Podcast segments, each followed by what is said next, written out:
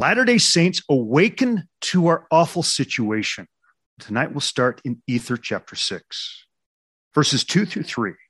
For it came to pass that the Lord had prepared the stones which the brother of Jared had carried up into the mount. And the brother of Jared came down out of the mount, and he did put forth the stones into the vessels which were prepared, one in each end thereof. And behold, they did give light unto the vessels. And thus the Lord caused stones to shine in darkness, to give light unto men, women, and children, that they might not cross the great waters in darkness. And may I say that this is a perfect metaphor for taking the Holy Spirit as our guide. Therefore, we find the truth and are not deceived as we travel through this life, which is filled with darkness but God offers us light. And verse 9. And they did sing praises unto the Lord. Yea, the brother of Jared did sing praises unto the Lord, and he did thank and praise the Lord all the day long. And when the night came, they did not cease to praise the Lord. Verse 12. And they did land upon the shore of the promised land. And when they had set their feet upon the shores of the promised land, they bowed themselves down upon the face of the land, and they did humble themselves before the Lord, and did shed tears of joy before the Lord because of the multitude of his tender mercies over them. And verse 16 And the friends of Jared and his brother were in number about twenty and two souls, and they also begat sons and daughters. Therefore they came to the promised land, and therefore they began to be many. And they were taught to walk humbly before the Lord and they were also taught from on high. And verses 22 through 30. And it came to pass that the people desired of them that they should anoint one of their sons to be a king over them. And now behold, this was grievous unto them. And the brother of Jared said unto them, Surely this thing leadeth into captivity. But Jared said unto his brother, Suffer them that they may have a king. And therefore he said unto them, Choose ye out from among our sons a king, even whom ye will. And it came to pass that they chose even the firstborn of the brother of Jared, and his name was Pagag. And it came to pass that he refused and would not be their king. And the people would that his father should constrain him, but his father would not. And he com- and he commanded them that they should constrain no man to be their king. And it came to pass that they chose all the brothers of Pagag and they would not. And it came to pass that neither would the sons of Jared, even all save it were one, and Orihah was anointed to be king over the people. And he began to reign, and the people began to prosper, and they became exceedingly rich. And it came to pass that Jared died, and his brother also. And it came to pass that Orihah did humbly walk before the Lord, and did remember how great things the Lord had done for his father and also taught his people how great things the Lord had done for their fathers. Chapter 7, verse 23. And in the reign of Shul, there came prophets among the people who were sent from the Lord, prophesying that the wickedness and idolatry of the people was bringing a curse upon the land, and they should be destroyed if they did not repent. And it came to pass that the people did revile against the prophets and did mock them. And it came to pass that King Shul did execute judgment against all those who did revile against the prophets. And he did execute a law throughout all the land, which gave power unto the prophets that they should go whithersoever they would. And by this cause the people were brought unto repentance. And because the people did repent of their iniquities and idolatries, the Lord did spare them. And they began to prosper again in the land, and it came to pass that Shul begat sons and daughters in his old age. And there were no more wars in the land of Shul, in the days of Shul. And he remembered the great things that the Lord had done for his fathers in bringing them across the great deep into the promised land. Wherefore he did execute judgment in righteousness all his days. And a quick review in Ether chapter 2 of the requirements that the Lord sets upon the people that are to inhabit this land of North America. And in verse 7 of Ether chapter 2, and the Lord would not suffer that they should stop beyond the sea in the wilderness, but he would that they should come forth even unto the land of promise, which was choice above all other lands, which the Lord God had preserved for a righteous people. And he had sworn in his wrath unto the brother of Jared that whoso would possess this land of promise from that time henceforth and forever should serve him, the true and only God, for they should be, or they should be swept off when the fullness of his wrath should come upon them.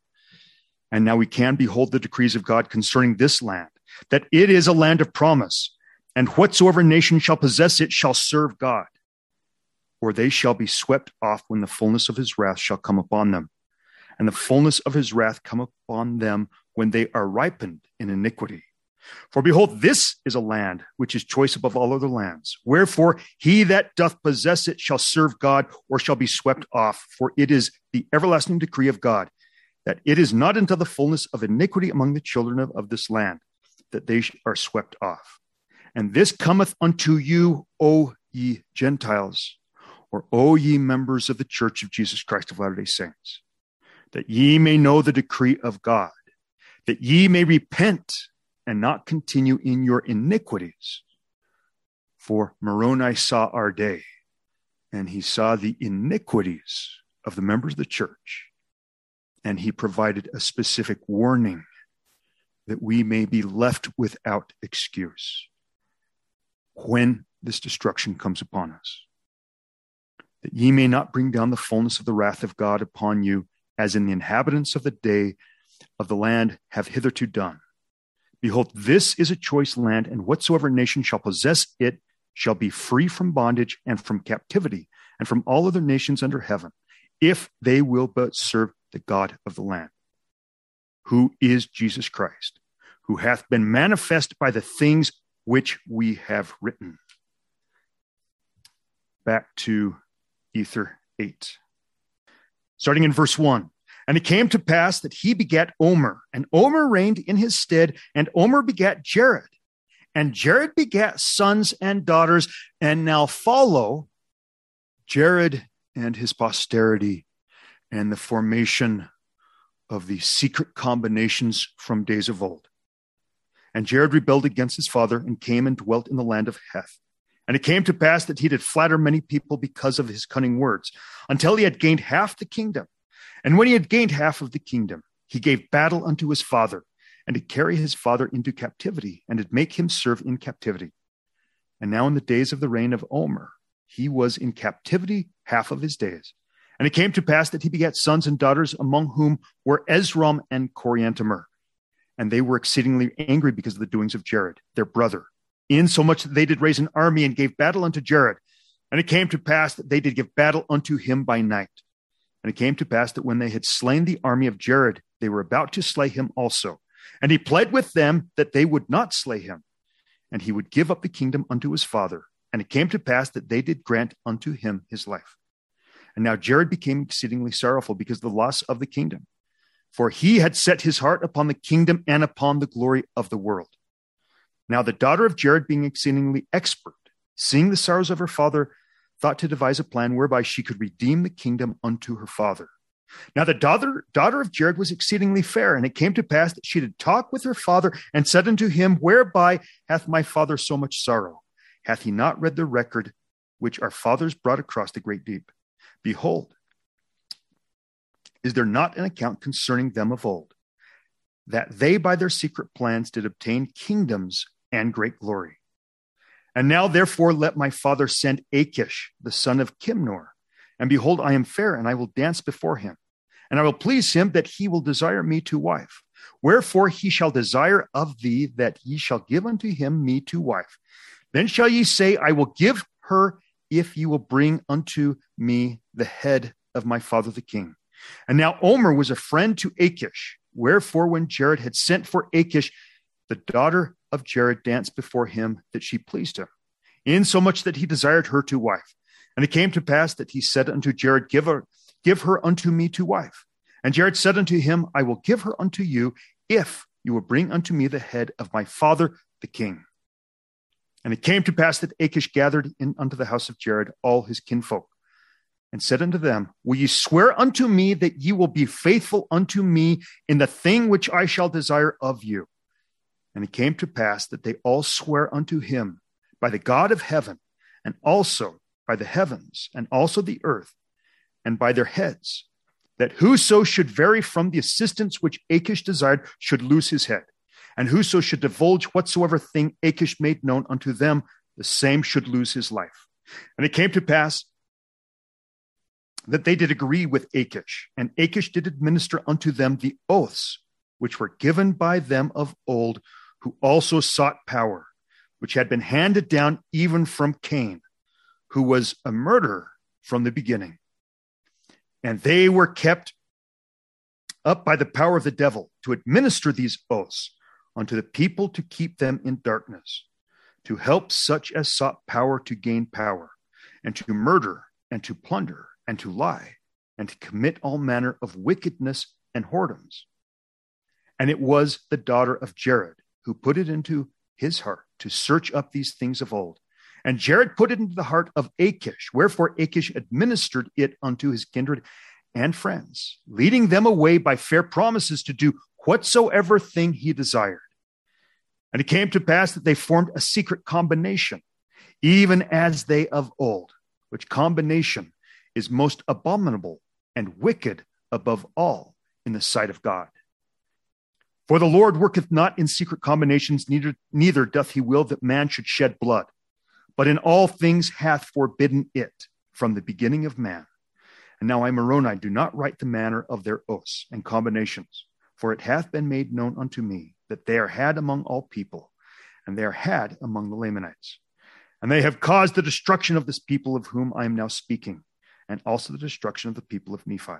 And whatsoever nation shall uphold such secret combinations to get power and gain, until they shall spread over the nation, behold, they shall be destroyed. For the Lord will not suffer that the blood of his saints, which shall be shed by them, shall always cry unto him from the ground for vengeance upon them, and yet he avenged them not. Wherefore, O ye members of the church of Jesus Christ of Latter day Saints, Gentiles, it is wisdom in God that these things should be shown unto you, that thereby ye may repent of your sins. now, as we go through this text, I would ask you to ask Father, what are the sins that Moroni is referring to after having just shown us the work and the establishment of secret combinations? And why would he specifically call out the Latter day Saints and call us to repentance in the middle of introducing the secret combination? That they should be shown unto you, that thereby you may repent of your sins and suffer not these murderous combinations shall get above you. Now, Moroni is talking specifically to the members of the Church of Jesus Christ of Latter day Saints. That they shall not get above you is in the context of authority in church office, which are built up to get power and gain. And the work, yea, even the work of destruction come upon you, yea, even the sword of the justice of the eternal God shall fall upon you to your overthrow and destruction, if ye shall suffer these things to be if Moroni is a true prophet, and I testify that he is, and if these are the words of God, which I testify that they are, if we, the Latter day Saints, allow these things to be among us and to get among, and to get above us in church office and in church authority,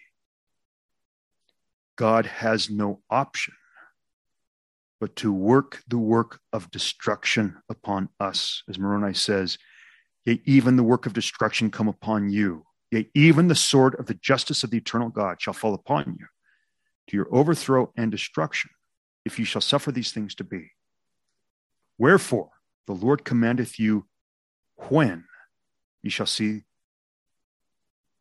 these things come among you, not if but when. That you shall awake to a sense of your awful situation, because of the secret combination which shall be among you. Or woe be unto it because of the blood of them who have been slain, for they cry from the dust for vengeance upon it, and also upon those who build it up. Now, as a cross reference, I reference message of the first presidency of the Church of Jesus Christ of Latter day Saints, sent Thursday, August 12th, to church members around the world. Dear brothers and sisters, we find ourselves fighting a war against the ravages of COVID 19 and its variants in unrelenting pandemic and unrelenting pandemic. We want to do all that we can to limit the spread of these viruses. We know that protection from the disease we know that protection from the diseases they cause can only be achieved by immunizing a very high percentage of the population. That, that's curious. That God's prophets, seers, and revelators would declare that the only way to protect from the ravages of COVID 19 are through immunizations. Goes on to say to limit exposure to these viruses, we urge the use of face masks in public meetings whenever social distancing is not possible. To provide personal protection from such severe infections, we urge individuals to be vaccinated. Available vaccines have proven to be both safe and effective. We can win this war if everyone will follow the wise and thoughtful recommendations of medical experts and government leaders. And I would ask, what about God and what about the Spirit? Please know of our sincere love and great concern for all of God's children, the First Presidency, Russell M. Nelson, Dallin H. Oaks, and Henry B. Eyring. Cross reference, 3 Nephi 1610. And thus commandeth the Father that I should say unto you. Here Christ is declaring to the Nephites that Father has de- commanded him to declare the following about the restoration of the fullness of the gospel in the end times through Joseph Smith. At that day when the Gentiles shall sin against my gospel and reject the fullness of my gospel. Now, the fullness of Christ's gospel or the terrestrial order of the gospel was restored to Joseph Smith in 1829 when he had been ordained and sealed to the first order, the apostolic order of Melchizedek priesthood, and thus opened a new dispensation. And it began to be possible again by entering into the new covenant of a broken heart, contrite spirit to receive the baptism of fire, baptism of the Holy Ghost and then to be instructed about how to part the veil and enter into the rest of the Lord. That is the design and purpose of the fullness of the gospel.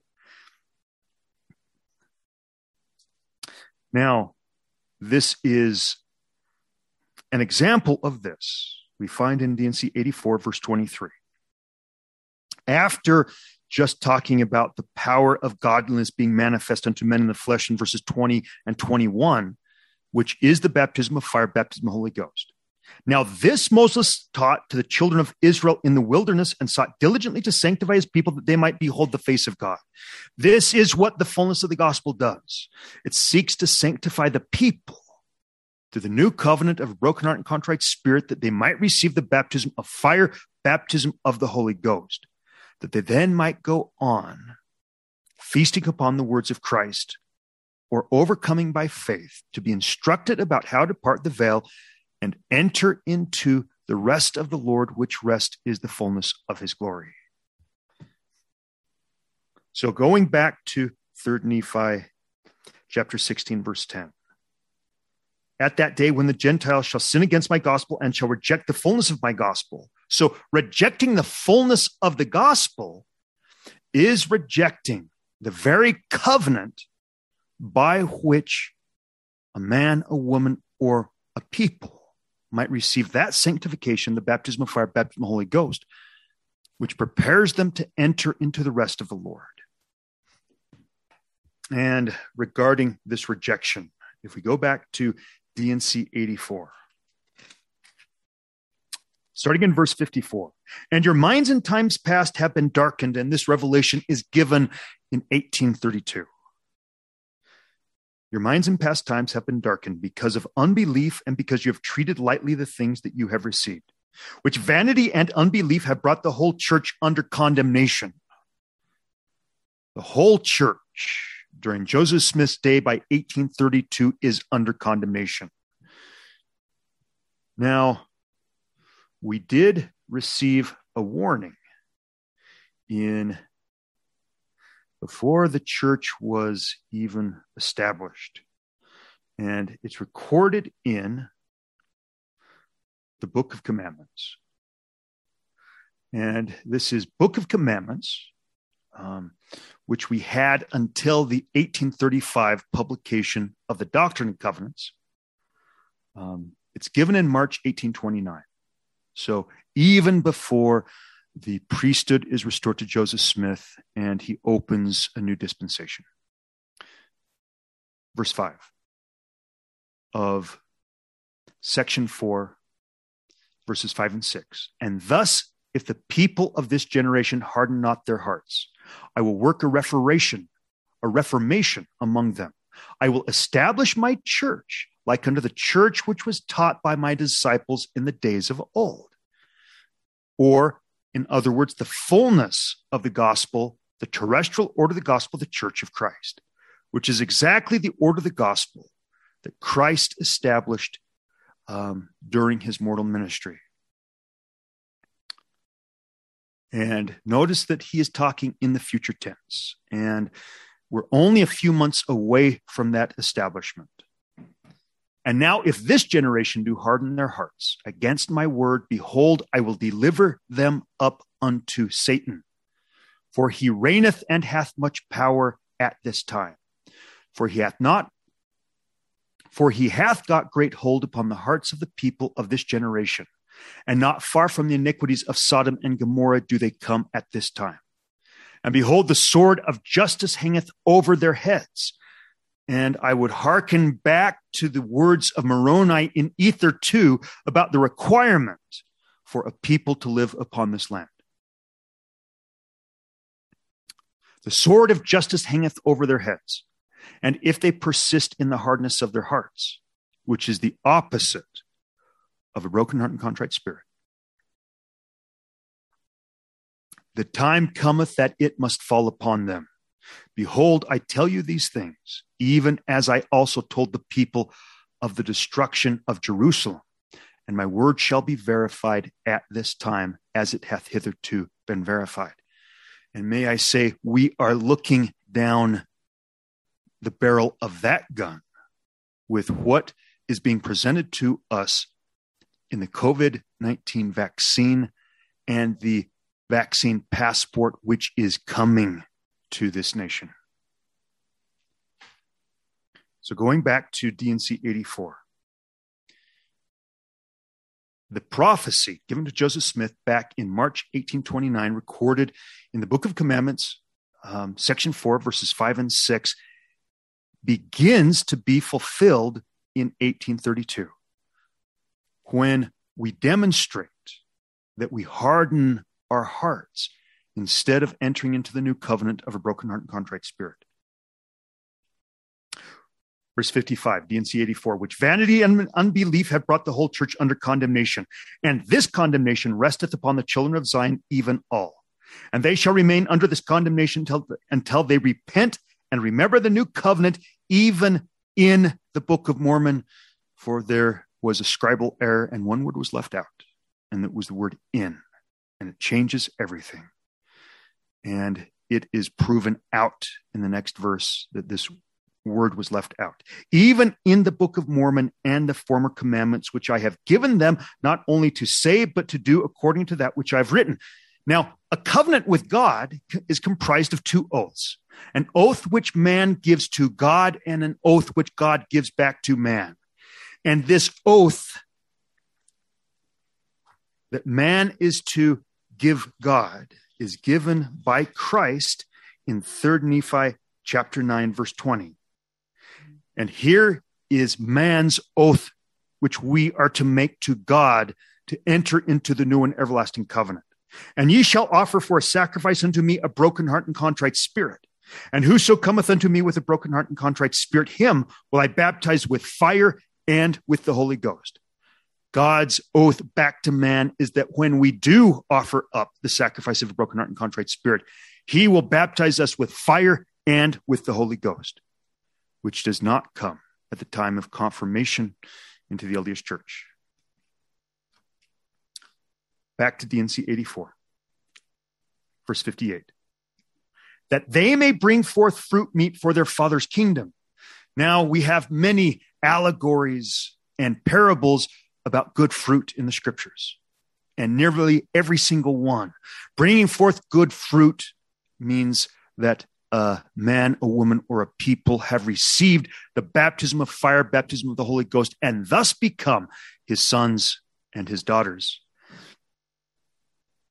So, God is telling us that we, the Latter day Saints, as of 1832, must repent and return because of our failure to enter into the new covenant in the Book of Mormon, even that of a broken heart and contrite spirit, that we might receive the baptism of fire, baptism of the Holy Ghost. But says that if we do repent and return, that we will yet bring forth fruit meet for our Father's kingdom, or that we will yet receive that endowment of power which God reserves for his people in every open dispensation. Otherwise, there remaineth a scourge and a judgment to be poured out upon the children of Zion. So it can get worse than condemnation. And the Lord promises if we don't repent and return, we will come um, from condemnation to scourge and judgment. For shall the children of the kingdom pollute my holy land? Verily I say unto you, nay. So going back to 3rd Nephi chapter 16, verse 10. This was the fulfillment or the beginning fulfillment of the prophecy that Christ gave to the Nephites regarding the restoration of the fullness of his gospel through Joseph Smith. At that day, when the Gentiles shall sin against my gospel and shall reject the fullness of my gospel. Well, rejecting the fullness of the gospel, um, there are two major hallmarks. The first is in May 1834, when Christ took his name out of the church and we were demoted from the terrestrial order of the gospel to the preparatory gospel, just like the children of Israel before us outlined in D&C 84. But even then, the Lord gave us chance after chance after chance to repent and return and receive back everything that had been taken from us, the very last time being in Nauvoo and recorded in D&C 124. So in Nauvoo, the Lord said, If you, my people, will repent and return, I will fight your battles, and you will not be driven out of Nauvoo. And I will allow you to finish the Nauvoo temple in the time that has been allotted for its completion. And I will restore the Melchizedek priesthood to you, which had been taken from us in May 1834. And that's what happens when you're demoted from the fullness of the gospel to the preparatory gospel. Now, a side note no, it wasn't taken away from Joseph or the handful who were true and faithful with him in the holy order. But that didn't apply to 99.8% of the church. So he would restore the Melchizedek priesthood that had been taken away from the majority of the church um, in the Nauvoo temple. The requirement was that the saints would repent and return, and then that temple would be completed that they might receive the endowment of power which he had prepared for his people, even that of the baptism of fire, baptism of the Holy Ghost, that they then might go on from there to be instructed about how to part the veil and enter into his presence, which presence is the fullness of his glory. And the symbol that they had repented and returned is that we would finish the Nauvoo temple in that period of time that had been appointed. And if we would not repent and return, the Lord says that we would stand rejected as a church with our dead. So, starting in verse 28 For there is not a place found on earth that he may come to and restore again that which was lost unto you, or which he hath taken away, even the fullness of the priesthood. That fullness of the priesthood is the first order of Melchizedek priesthood, which had been taken away in 1834. But he's letting the saints know that he's willing to restore it and the fullness of the gospel. But this time, a temple is required. Verse 31 But I command you, all ye my saints, to build a house unto me, and I grant unto you a sufficient time to build a house unto me. And during this time your baptism shall be acceptable unto me. But behold, at the end of this appointment, your baptisms for your dead shall not be acceptable unto me. And if you do not these things at the end of the appointment, ye shall be rejected as a church with your dead. Thus saith the Lord your God. Now I ask you, can God lie? If God cannot lie, if the saints did not finish the Nauvoo temple, then we did, in fact, stand rejected as a church with our dead.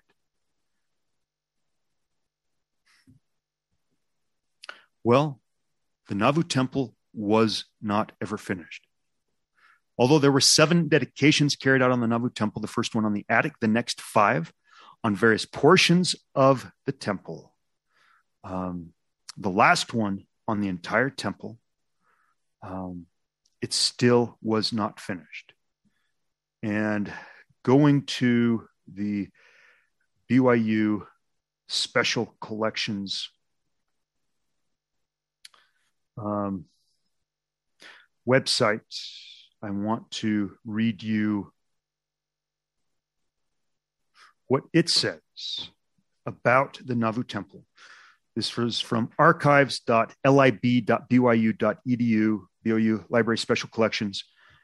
Under administrative history, it says the Nauvoo Temple, 1841 to 1850, in Nauvoo, Illinois, was the second temple to be built by the Church of Jesus Christ of Latter day Saints. Never fully finished. It was set on fire by arsonists in 1848, and the building was destroyed in 1850. To add further testimony, verse 45 And if my people in D&C 124 will hearken unto my voice and unto the voice of my servants whom I have appointed to lead my people, behold, verily I say unto you, they shall not be moved out of their place. And so I ask you, did the Lord fight the battle of the Latter day Saints in Nauvoo, or were we smitten and driven? According to verse 32, if we didn't repent and return. And the sign given would be the completion of the Nauvoo temple. We would stand rejected as a church with our dead. Can God lie? So now, if we go back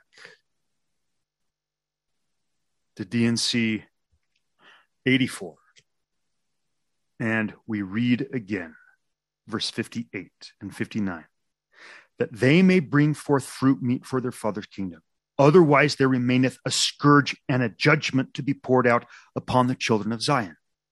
For shall the children of the kingdom pollute my holy land? Verily I say unto you, nay. Now, getting back to 3 Nephi 16:10, which the Father commanded Christ to declare to the Nephites that we might have the prophecy of what was to befall the Latter day Saints. 3 Nephi 16:10. And thus commandeth the Father that I should say unto you, at that day, when the Gentiles, or at this time it's actually members of the church of Christ, shall sin against my gospel and shall reject the fullness of my gospel. Now, the fullness of my gospel is a key component because we only had the fullness of the terrestrial order on the earth from 1829 to May 1834. So we're talking about a very specific period in church history.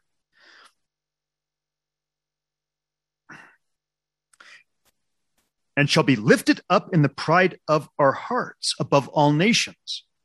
Well, we come under condemnation in 1832 because of a refusal to offer up the sacrifice of a broken heart and contrite spirit. And what is the opposite of that? It is to harden our hearts. And Christ prophesies that that will be the, the sin and the iniquity of the Gentiles or of the members of the Church of Jesus Christ of Latter day Saints. Instead of offering up broken hearts and contrite spirits, we will harden our hearts. Not only will we harden our hearts, but we will harden them above all nations and above the people of the whole earth, and shall be filled with all manner of lyings and of deceits. And I would call your mind backward. Were these not the same sins of the Jews during Christ's day? And I would submit that the members of the Church of Jesus Christ of Latter day Saints are the Jews of Christ's day. And of mischiefs and all manner of hypocrisy and murders. Remember what Moroni warned the members of the church about in Ether chapter 8. Do not let these murderous combinations get above you in church power. and priestcrafts and whoredoms and of secret abominations. And I would ask you if the letter that I read to you, which was sent out on Thursday, August 12th, 2021, is not an example of the continuation of priestcrafts and murders and of secret abominations. And if they shall do all those things and shall reject the fullness of my gospel, behold, saith the Father, I will bring the fullness of my gospel from among them. Well, the fullness of the gospel was taken in May 1834, and we exhausted our chances to repent and return and receive it back. And so the prophecy through Joseph Smith that we would re- be rejected as a church with our dead was fulfilled in Joseph Smith's day. However, in verse 13, but if the Gentiles will repent and return unto me, or if the members of the Church of Jesus Christ of Latter day Saints will repent and return, and when specifically, if if one knows the framework, this is talking specifically in our generation. When, as prophesied in D&C 101, verse 55, when Joseph Smith would return to finish the restoration open again the heavens, opening a new dispensation, and restoring the light and knowledge of the fullness of the gospel again upon the earth. In that day, if the Gentiles would repent and return of their hard hearts, or enter into the new covenant of a broken heart and contrite spirit, or in other words, repent and return unto me, saith the Father, Behold, they shall be numbered among my people, O house of Israel. And how would offering up the sacrifice of a broken heart and contrite spirit among the Latter day Saints allow us to be numbered among the house of Israel? Because when we receive the baptism of fire, baptism of the Holy Ghost, the Gentile blood is burned out of us and we become blood Israel. And the prophecy is that there would be some Latter day Saints who indeed would repent and would return. In 2 Nephi 28, again, Nephi seeing our day cries out to the Latter day Saints that we might not be destroyed. And he says in verse 14, they wear stiff necks and high heads. Isn't this what we just read in D&C 84 and 3rd Nephi 16? They wear stiff necks and high heads, which is the opposite of a broken heart and contrite spirit. Yea, and because of pride and wickedness and abominations and whoredoms, much as is described in 3 Nephi 16:10. They have all gone astray, and Nephi here saw our day, and his, he, he is talking specifically about the Church of Jesus Christ of Latter day Saints, and I will prove that in the coming verses. They have all gone astray, save it be a few, who are the humble followers of Christ. Nevertheless, they are led that in many instances they do err because they are taught by the precepts of men. They're taught by the precepts of men. Going back to the letter of August 12th,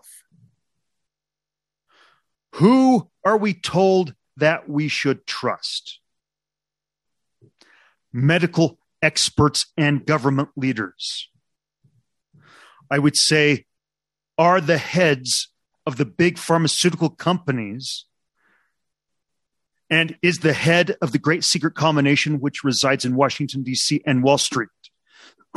are they hearkening unto God's counsel? Or, or which God's counsel are they hearkening unto? Certainly not the God of this land, who is Jesus Christ. And again, the humble followers of Christ do err because they are taught by the precepts of men. We're being told to trust in big pharma and the heads of the government of this nation over God. Verse 15. Oh, the wise and the learned and the rich, for they tell us to trust in man and man's plan for the destruction of the earth's population, that are puffed up in the pride of their hearts, and all those who preach false doctrines, and all those who commit whoredoms and pervert the right way of the Lord. Woe, woe, woe be unto them, saith the Lord God Almighty, for they shall be thrust down to hell. Woe unto them that turn aside the just for a thing of naught, and revile against that which is good, and say that it is of no worth. For the day shall come that the Lord will speedily visit the inhabitants of the earth, and in that day they are fully ripe in iniquity, they shall perish. Speaking of that day, JST Matthew 21. JST Matthew 21, verse 53 and the kingdom of God shall be taken from them. Christ is speaking, and he has been speaking to his apostles and also to the Pharisees of his day. And he's prophesying that the kingdom of God shall be taken from the Jews of his day and shall be given to a nation bringing forth the fruits thereof. Okay, the fruits of the kingdom are that God's people receive the baptism of fire, baptism of Holy Ghost by entering into the sacrifice of a broken heart and contrite spirit talking about the restoration of the gospel under Joseph Smith. And then in parentheses, it says, meaning the Gentiles, so that there could be no confusion about who this people are that the gospel is being restored to, and so that there could be no misunderstanding about the use of the term Gentiles in the last verse, verse 56. So it is established in verse 53 that the meaning of the term Gentiles is members of the Church of Jesus Christ of Latter day Saints, because that's the only people in the last days that the fullness of the gospel is restored to. There aren't any other candidates. Wherefore, on whomsoever this stone shall fall, it shall grind him to powder. Christ has previously declared that he himself is the stone. And when the Lord thereof of the vineyard cometh, he will destroy those miserable wicked men talking about the husbandman in the vineyard at that day of his coming, which we and this generation are in that day. And these things must shortly come to pass. The miserable, wicked men, and will let again his vineyard unto other husbandmen. Well, who are these husbandmen that the Lord is calling miserable, wicked men. Even in the last days, who shall render him the fruits in their seasons. Now, these other husbandmen are the same that are referred to in D&C 101, verse 55, when we have the return of Joseph and the first laborers in the last kingdom, at least their residue. All of those who qualified to return with Joseph Smith. So, Verse 54 declares that the stone who is Christ, who is returning, will destroy the miserable wicked men who are the husbandmen in the kingdom. So that's religious leadership. That's talking about the same men who issued the letter that went forth on August 12th, 2021, to the members of the church around the world. And verse 56 And then understood they, the 12 apostles, the parable which he spake unto them that the Gentiles, or that the members of the church of Jesus Christ of Latter day Saints, should be destroyed also when the Lord should descend out of heaven to reign in his vineyard, which is the earth and the inhabitants thereof. Now, why is it that the Lord would destroy the members of the Church of Jesus Christ of Latter day Saints? Well, remember back in D&C 84 that if we did not repent and return, there would be a scourge and a judgment to be poured out upon us. And this scourge and judgment culminates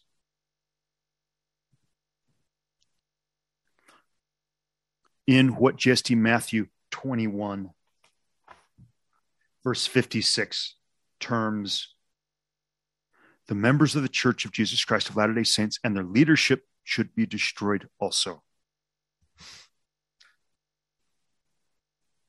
Let's go to D&C 45 verses 1 through 10. Hearken, O ye people of my church, to whom the kingdom has been given. Hearken and give ear to him who laid the foundation of the earth, who made the heavens and the host thereof, and by whom all things were made, which live and move and have a being. And again I say, Hearken unto my voice, lest death shall overtake you. In an hour when ye think not, the summer shall be past, and the harvest ended, and your souls not saved. Listen to him who is the advocate with the Father, who is pleading your cause before him. And like much of the Doctrine Covenants, this did not, or this only has a cursory application to Joseph Smith's first ministry. It has direct application to Joseph Smith's second ministry, which is our generation saying, Father, behold the suffering and the death of him who did no sin, in whom thou wast well pleased. Behold the blood of thy Son, which was shed, and the blood of him whom thou gavest that thyself might be glorified. Wherefore, Father, spare these my brethren that believe on my name, that they may come unto me and have everlasting life. Well, those who believe on the name of Jesus Christ are those who enter into the new covenant and do what is required of them to come to a broken heart and contrite spirit that they might receive the baptism of fire, baptism of the Holy Ghost. For these, Christ is pleading before Father, and he will save his people, the humble followers of Jesus Christ, who are few. Verse 5 Wherefore, Father, spare these my brethren that believe on my name, that they may come unto me and have everlasting life. Hearken, O ye people of my church and ye elders, listen together and hear my voice while it is called today, and harden not your hearts. For verily I say unto you that I am Alpha and Omega, the beginning and the end, the light and the life of the world, a light that shineth in darkness, and the darkness comprehendeth it not. Or in other words, in the midst of the darkness and calamity and destruction, which has come upon us and which is coming upon us, which will cover the whole earth. And from whence there will be no escape except in and through Jesus Christ. His power is more powerful than that of the adversary. And those who come unto him and enter into the covenant that he has given us, he will save and he will spare. Verse 8 I came not unto mine own, or I came unto mine own, and mine own received me not, but unto as many as received me, gave I power to do many miracles. And again, throughout the Book of Mormon, receiving Christ is entering into the covenant of a broken heart and contrite spirit, receiving the baptism of fire, baptism of the Holy Ghost, and to become the sons of God. And even unto them that believed on my name gave I power to obtain eternal life. And even so, I have sent mine everlasting covenant into the world to be a light to the world and to be a standard for my people and for the Gentiles. Now, this is Isaiah imagery a standard and a banner. The return of Joseph Smith, the opening of the heavens, and declaring the doctrine of Christ. To be a standard for my people and for the Gentiles or the members of the Church of Jesus Christ of Latter day Saints to seek to it. Well, why would we need to seek to it if we've had it this whole time? Well, the fullness of the gospel of Jesus Christ and the doctrine of Christ is in the Book of Mormon but it hasn't been taught in the curriculum of the church since the days of Joseph Smith.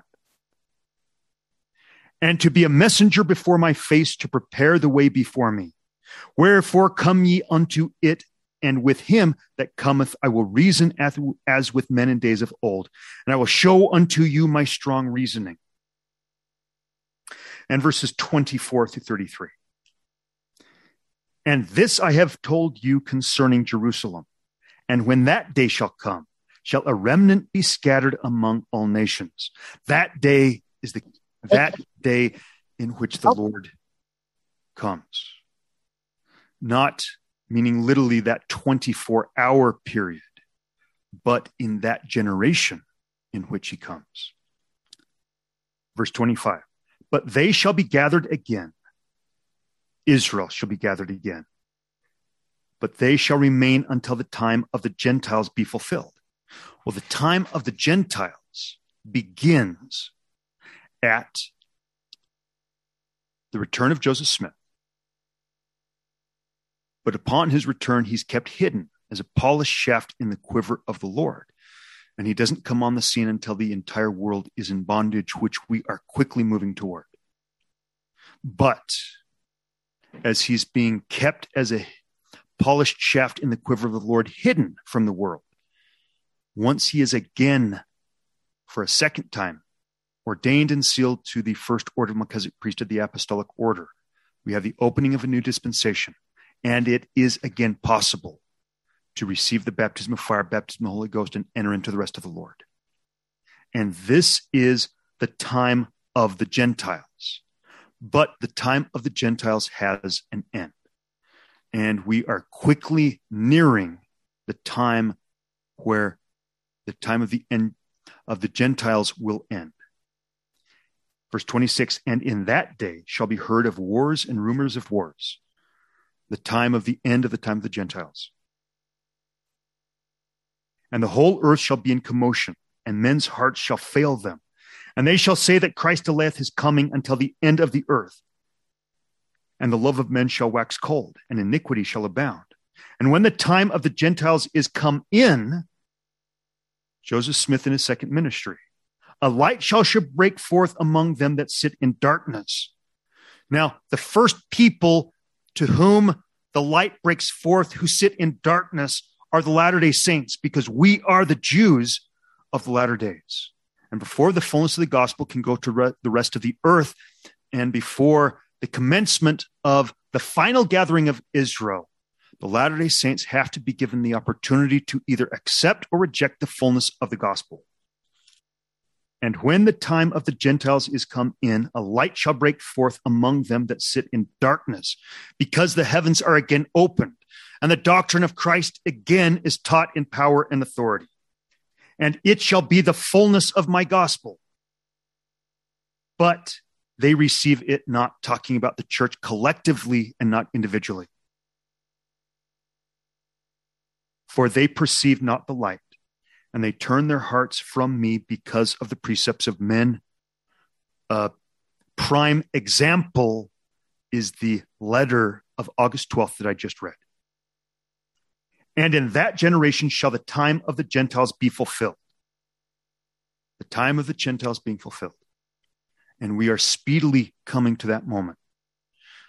And that time is the final separation of the wheat and tares from among the Latter day Saints. And that's why the cleansing begins in the Lord's own house. And there shall be men standing in that generation that shall not pass until they shall see an overflowing scourge. For a desolating sickness shall cover the land. But my disciples stand in holy places and shall not be moved. But among the wicked men will lift up their voices and curse God and die. Among the wicked, talking about among the members of the Church of Jesus Christ of Latter day Saints. And there shall be earthquakes also in diverse places. So not only are we going to suffer the ravages of these man made plagues, including both those that they release from laboratories and administer to us in their vaccines. But there will also be great natural disaster, and there shall be earthquakes also in diverse places, and many desolations. Yet men will harden their hearts against me. And they will take up the sword one against another, and they will kill one another. And in D&C 112, verses 24 through 26. Behold, vengeance cometh speedily upon the inhabitants of the earth, a day of wrath, a day of burning, a day of desolation, of weeping, of mourning, and of lamentation. And as a whirlwind, it shall come upon all the face of the earth, saith the Lord. And upon my house shall it begin. My house, being defined in the parable of the redemption of Zion in D&C 101, is among the members of the Church of Jesus Christ of Latter day Saints, because even though we stand reject as a church with our dead, Yet the Lord still calls the LDS church my house. He continues to gather his people into it because it still contains the Aaronic priesthood and it still contains the fullness of the gospel recorded in the scriptures of the restoration. And it is to these people that the light first breaks forth to restore the fullness of the gospel if they will not harden their hearts, but will soften their hearts and receive it. Behold, vengeance cometh speedily upon the inhabitants of the earth, a day of wrath, a day of burning, a day of desolation, of weeping, of mourning, and of lamentation. And as a whirlwind, it shall come upon all the face of the earth, saith the Lord. And upon my house shall it begin, and from my house shall it go forth, saith the Lord. First among those among you, saith the Lord, who have professed to know my name and have not known me, and have blasphemed against me in the midst of my house, saith the Lord. Well, what does it mean to blaspheme against the Lord in the midst of his house? It means to proclaim that you have power and authority from God to act in his name, knowing full well that you do not. And regarding that, if we go to D&C 101, those who have blasphemed against me in the midst of my house, or those who claim that they have power and authority to act in the name of God among the Latter day Saints, but know full well that they do not. Verse 55 in D&C 101. And the Lord of the vineyard said unto one of his servants, and we learn in D&C 103, verse 21, that this is Joseph Smith Jr. It says, Verily, verily, I say unto you that my servant Joseph Smith Jr. is the man to whom I liken the servant, to whom the Lord of the vineyard spake in the parable which I have given unto you. The Lord said of the vineyard said unto one of his servants in his return a second time Go and gather together the residue of my servants, take all the strength of my house, which are my warriors, my young men, they that are of middle age, also among all my servants, who are the strength of mine house, save those only whom I have appointed to tarry. And go ye straightway into the land of my vineyard, redeem my vineyard, for it is mine, I have bought it with money. Therefore get ye straightway into the land, break down the walls of mine enemies. Who are these enemies? They're the same that blaspheme against the Lord in the midst of his house, or those who claim to have power and authority to act in his name who know that they do not among the Latter day Saints. Break down the walls of mine enemies, those who blaspheme against my name. Throw down their towers, scatter their watchmen, and inasmuch as they gather together against you, avenge me of mine enemies, that by and by I may come with the residue of my house and possess the land. Therefore, I must gather together my people according to the parable of the wheat and the tares. And this is what happens at the end of the time of the Gentiles. And this is the time that we were quickly coming to. That the wheat may be secured in the garners to possess eternal life, i.e., led out on an end time exodus by the Lord's end time servant Joseph Smith, and be crowned with celestial glory when I shall come in the kingdom of my Father to reward every man according to his work shall be. Verse 66 While the tares shall be bound in bundles, their bands made strong, that they may be burned with unquenchable fire. This is the separation of the wheat and tares from the latter day Jews or the members of the Church of Jesus Christ of Latter day Saints. And as Christ says in JST Matthew 21, verse 55, he will destroy those miserable, wicked men, the husbandman in his vineyard in that day of the end of the time of the Gentiles. And verse 56 that the Gentiles, members of the Church of Jesus Christ of Latter day Saints, should be destroyed also with the leadership when the Lord should descend out of heaven to reign in his vineyard. Going back to 2 Nephi 28 and Nephi's prophecy to us of our day. Verse 21 And others will he pacify and lull them away into carnal security, that they will say, All is well in Zion, yea, Zion prospereth. All is well, and thus the devil cheateth their souls and leadeth them away carefully down to hell. And verse 24 Therefore, woe be unto them that are at ease in Zion just so there's no misunderstanding about the group of people that Nephi is talking about. It's those who claim to have established Zion, which is the Latter day Saints. Woe be unto him that crieth, All is well. Yea, woe be unto him that hearkeneth unto the precepts of men and denieth the power of God and the gift of the Holy Ghost. And the doctrine of the baptism of fire, baptism of the Holy Ghost, through offering up the sacrifice of a broken heart and contrite spirit, that we might go on to enter into the rest of the Lord has not been taught in the church since the days of Joseph Smith. Yea, woe be unto him that hearkeneth unto the precepts of men and denieth the power of God and the gift of the Holy Ghost. Yea, woe be unto him that saith, We have received and we need no more. This is not talking about the non Latter day Saints who say we have a Bible and we don't need a Book of Mormon. This is talking about members of the church who proclaim we have lesson manuals and conference talks and letters encouraging us to take the vaccine, and we need no, and we need no more. We don't even have to verify with Father if these things are correct, because we would do anything that our leaders told us to do, regardless of whether or not they speak by the power and authority of the Holy Ghost.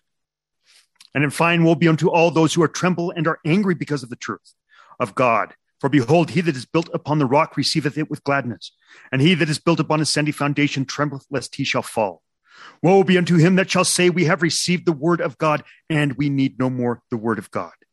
For when Russell M. Nelson has spoken, the case is closed, and it mattereth not what the Spirit says.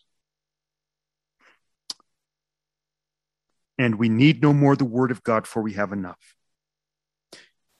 And verse 31 Cursed is he that putteth his trust in man, or maketh flesh his arm, or shall hearken unto the precepts of men, save their precepts shall be given by the power of the Holy Ghost. So, are we to reject any word that is uttered by a man or a woman? No. If they're uttered by the power and authority of the Holy Ghost, we are to receive them with gladness. What we are to reject are the words that are uttered by men and women who speak not by the power and authority of the Holy Ghost. That is what it means to put our trust in man, to maketh flesh our arm, and hearken unto the precepts of men, which is an abomination. But if the Latter day Saints will not exercise discernment, they will never know one who speaketh by the power and authority of the Holy Ghost and one who does not. How will they ever discern Joseph Smith, the true prophet, when he comes back again on the scene to rescue the Latter day Saints who will be in bondage and lead them out on an exodus. Verse 32 Woe be unto the members of the church of Jesus Christ of Latter day Saints, Gentiles. Saith the Lord God of hosts, for notwithstanding I shall lengthen out mine arm unto them from day to day, they will deny me. Nevertheless, I will be merciful unto them, saith the Lord God, if they will repent and come unto me. For mine arm is lengthened out all the day long, saith the Lord God of hosts. But that lengthening of the arm has an end, and the end is the end of the day of the Gentiles. when that separation between the wheat and the tares will be accomplished. Now, let's go to Helaman chapter 13. In Helaman chapter 13, we have the words of Samuel the Lamanite to the Nephites. And the words of Samuel the Lamanite to the Nephites are as applicable to the Latter day Saints today as they were to the Nephites at the time that they were spoken by Samuel the Lamanite. So, Helaman chapter 13, verses 21 through 30. Behold, ye the people of this great city, and hearken unto my words, yea, hearken unto the words which the Lord saith. For behold, he saith that ye are cursed because of your riches, and also are your riches cursed, because ye have set your hearts upon them, and ye have not hearkened unto the words of him who gave them unto you. You do not remember the Lord your God in the things which he hath blessed you, but ye do always remember your riches, not to thank the Lord your God for them. Yea, your hearts are not drawn out unto the Lord, but they do swell with great pride unto boasting, and unto great swelling, envying, strifes, malice, persecutions, and murders, and all manner of iniquities. For this cause hath the Lord God caused that a curse should come upon the land, and also upon your riches, and this because of your iniquities. Yea, woe unto this people because of this time which has arrived, that ye do cast out the prophets, and do mock them, and cast stones at them, and do slay them, and do all manner of iniquity unto them, even as they did of old time. And now when ye talk, ye say, If our days had been in the days of our fathers, of old we would not have slain the prophets, we would not have stoned them and cast them out. Behold, ye are worse than they. For as the Lord liveth, if a prophet come among you and declareth unto you the word of the Lord, which testifieth of your sins and iniquities, ye are angry with him. And ye cast him out and seek all manner of ways to destroy him. Yea, you will say that he is a false prophet, and that he is a sinner, and that and of the devil, because he testifieth that your deeds are evil. But behold, if a man shall come among you and shall say, Do this, and there is no iniquity, do that, and ye shall not suffer. Yea, he will say, Walk after the pride of your own hearts. Yea, walk after the pride of your eyes, and do whatsoever your heart desireth. And if a man shall come among you and say this, you will receive him and say that he is a prophet. Yea, you will lift him up, and you will give unto him of your substance, at least 10%. And you will give unto him of your gold and your silver, and you will clothe him with costly apparel, because he speaketh flattering words unto you, and he saith that all is well. Then ye will not find fault with him. O ye wicked and ye perverse generation, ye hardened and ye stiff necked people, how long will ye suppose that the Lord will suffer you? Yea, how long will ye suffer yourselves to be led by foolish and blind guides? Yea, how long will ye choose darkness rather than light? Yea, behold, the anger of the Lord is already kindled against you. Behold, he hath cursed the land because of your iniquity. And 36. Oh, that we had repented in that day that the word of the Lord came unto us. For behold, the land is cursed, and all things are become slippery, and we cannot hold them. Behold, we are surrounded by demons. Yea, we are encircled about by the angels of him who hath sought to destroy our souls. Behold, our iniquities are great. O Lord, Canst thou not turn away thine anger from us? And this shall be your language in those days. But behold, your days of probation are past. Ye have procrastinated the day of your salvation until it is everlastingly too late. And your destruction is made sure. Yea, ye have sought all the day of your lives for that which ye could not obtain. Ye have sought for happiness in doing iniquity which thing is contrary to the nature of that righteousness which is in our great and eternal head. O ye people of the land, that ye would hear my words. And I pray that the anger of the Lord be turned away from you, and that ye would repent and be saved. For the people of the Church of Jesus Christ of Latter day Saints, there is still the opportunity to repent and return. The summer has not yet ended and the way is still possible. Jeremiah chapter 21. Jeremiah chapter 23, verse 1. Woe unto the pastors that destroy and scatter the sheep of my pasture, saith the Lord. Therefore, thus saith the Lord God of Israel against the pastors that feed my people. Now, as we're going to see, this has an end time context. Um, verse 20 The anger of the Lord shall not return until he have executed, till he have performed the thoughts of his heart in the latter days you shall consider it perfectly. And we're about to get into the end time Exodus, talked about in D&C 103 to be led by Joseph Smith. So, Jeremiah 23, the entire chapter is um, has an end time setting, even in our generation, because it's in our generation in which Joseph Smith will lead the end time Exodus, and he's talking about that time directly before the end time Exodus which is today. Verse 2 Therefore, thus saith the Lord God of Israel against the pastors that feed my people. Ye have scattered my flock and driven them away, and have not visited them. Behold, I will visit upon you the evil of your doing, saith the Lord. And I will gather the remnant of my flock out of all the countries, whithersoever I have driven them, and will bring them again to their folds, and they shall be fruitful and increase. Now, this is talking about the gathering of Israel that commences on the end time Exodus. And I will set up shepherds over them which shall feed them. These are the other husbandmen, as Christ declared in JST Matthew 21, that he will turn over his vineyard to. And they shall fear no more, nor be dismayed, neither shall they be lacking, saith the Lord. Behold, the days cometh, saith the Lord, that I will raise up unto David a righteous branch.